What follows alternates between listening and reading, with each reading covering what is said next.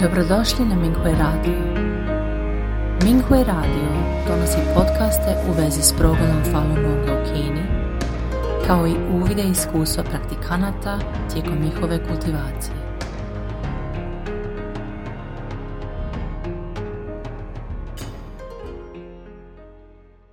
Slijedi članak za dijeljenje iskustava kojeg je napisala Falun Dafa praktikantica iz Kanade pod naslovom Veliki događaj koji je prorekao ugledni monah. S obzirom na neka iskustva iz djetinstva, imam neobjašnjivu žudnju da naučim što više o bogovima i budama. Zbog toga sam od malih nogu tragala za načinima kultivacije.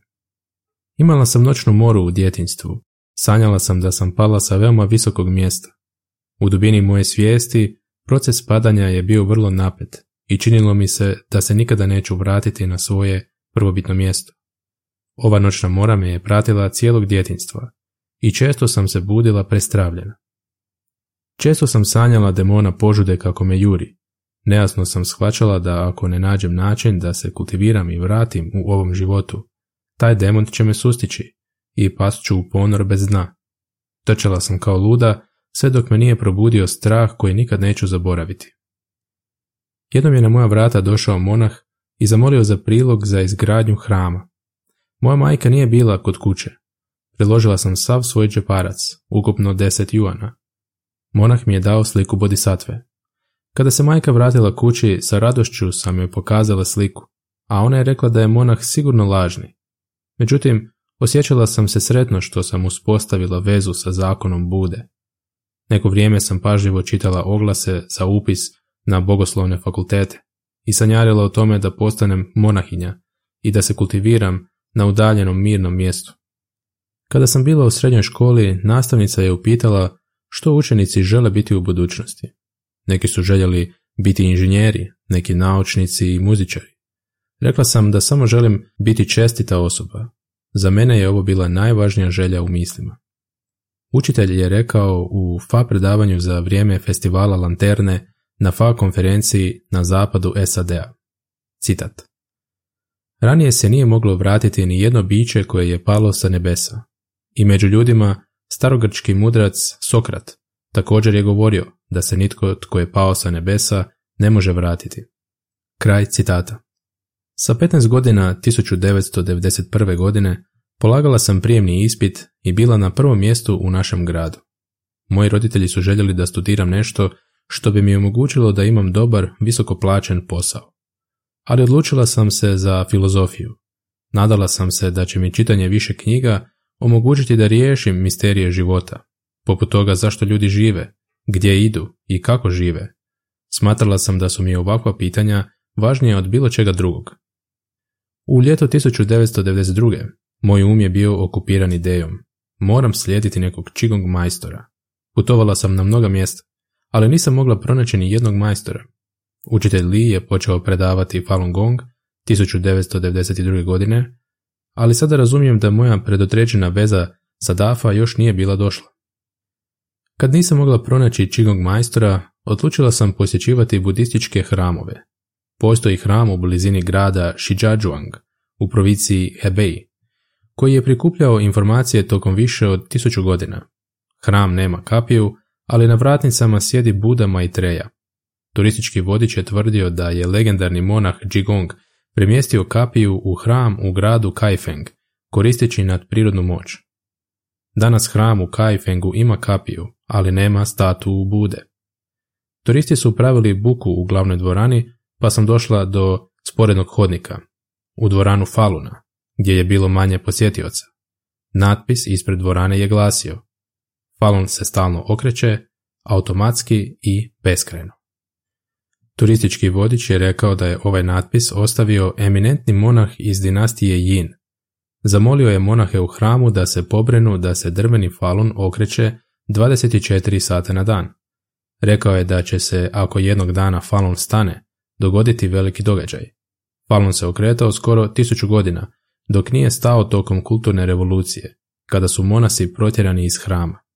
U srpnju 1992. vratila sam se kući. Bila sam iznenađena kada sam otkrila da je statua bodhisatve od žada u mojoj kući prazna. Na satu povijesti kineskog budizma Profesor je rekao da je Buda Shakyamuni kazao da njegova darma neće moći spasiti ljude u periodu kraja darme i da je sada period kraja darme na koji je Buda mislio. Bila sam šokirana. Da li je ovo veliki događaj koji je ugledni monah prorekao?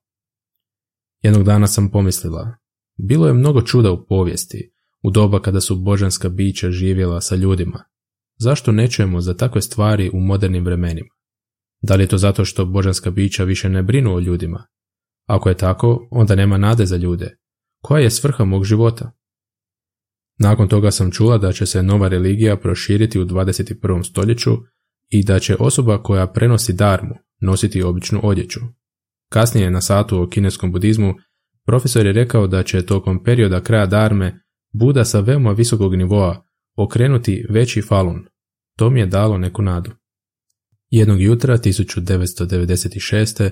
trčala sam oko jezera Waiming na Pekiškom sveučilištu i ugledala tri osobe.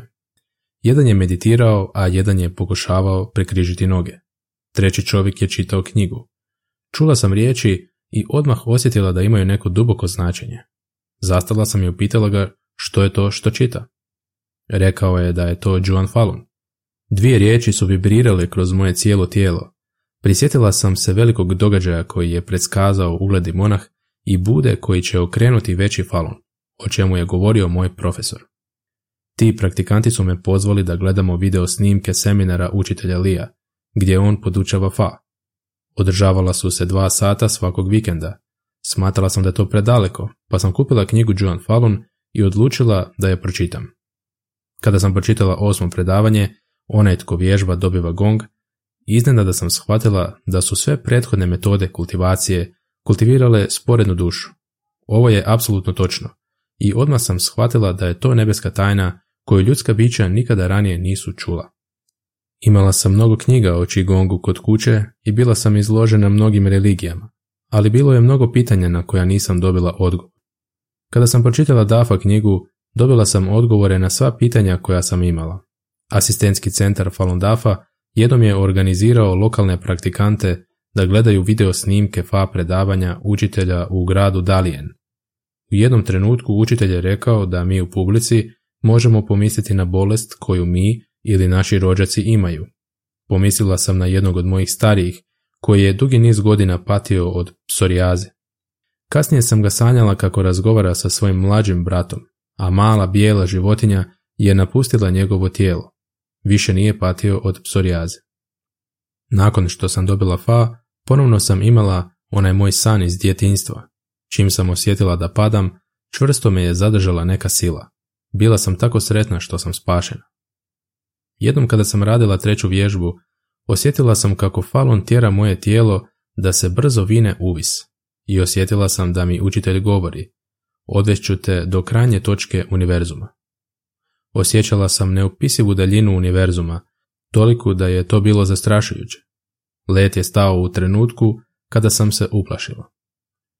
Tokom učenja Fa saznala sam da se ni jedno od bića koja su u prošlosti sišla sa neba ne može vratiti nazad. Danas se Dafa širi svijetom i mi smo spašeni i možemo da se vratimo na nebu. Ovo je dragocjena prilika koja nikada nije viđena od stvaranja. Učitelj je rekao, citat, Istina i principi koje sam ja, Li Hongji, obznanio, nikad nisu bili razotkriveni, tisućama pa ni milijardama godina, od bilo kojeg prethodnog spasitelja, bez obzira tko on bio, od strane bilo kojeg prosvjetljenog bića koje je sišlo na ovaj svijet, bez obzira koliko ih je bilo, niti od bilo kojeg besmrtnika koji se prosvjetlio u neke istine, bez obzira koliko ih je bilo. Kraj citata. Iz FA predavanja na Međunarodnoj FA konferenciji Zapada SAD-a. Da bi nam omogućio da dobijemo FA u ovom trenutku, učitelj je brinuo o nama generaciju za generacijom, što je proces koji se proteže stotinama miliona godina. Nadam se da ćete saznati istinu o Falun Dafa i možda ćete otkriti da je to ono što ste čekali i za čim ste tragali tokom svih vaših prethodnih života. Dobrodošli na Minghui Radio. Minghui Radio donosi podcaste u vezi s progledom Falun Gonga u Kini, kao i uvide iskustva praktikanata tijekom njihove kultivacije.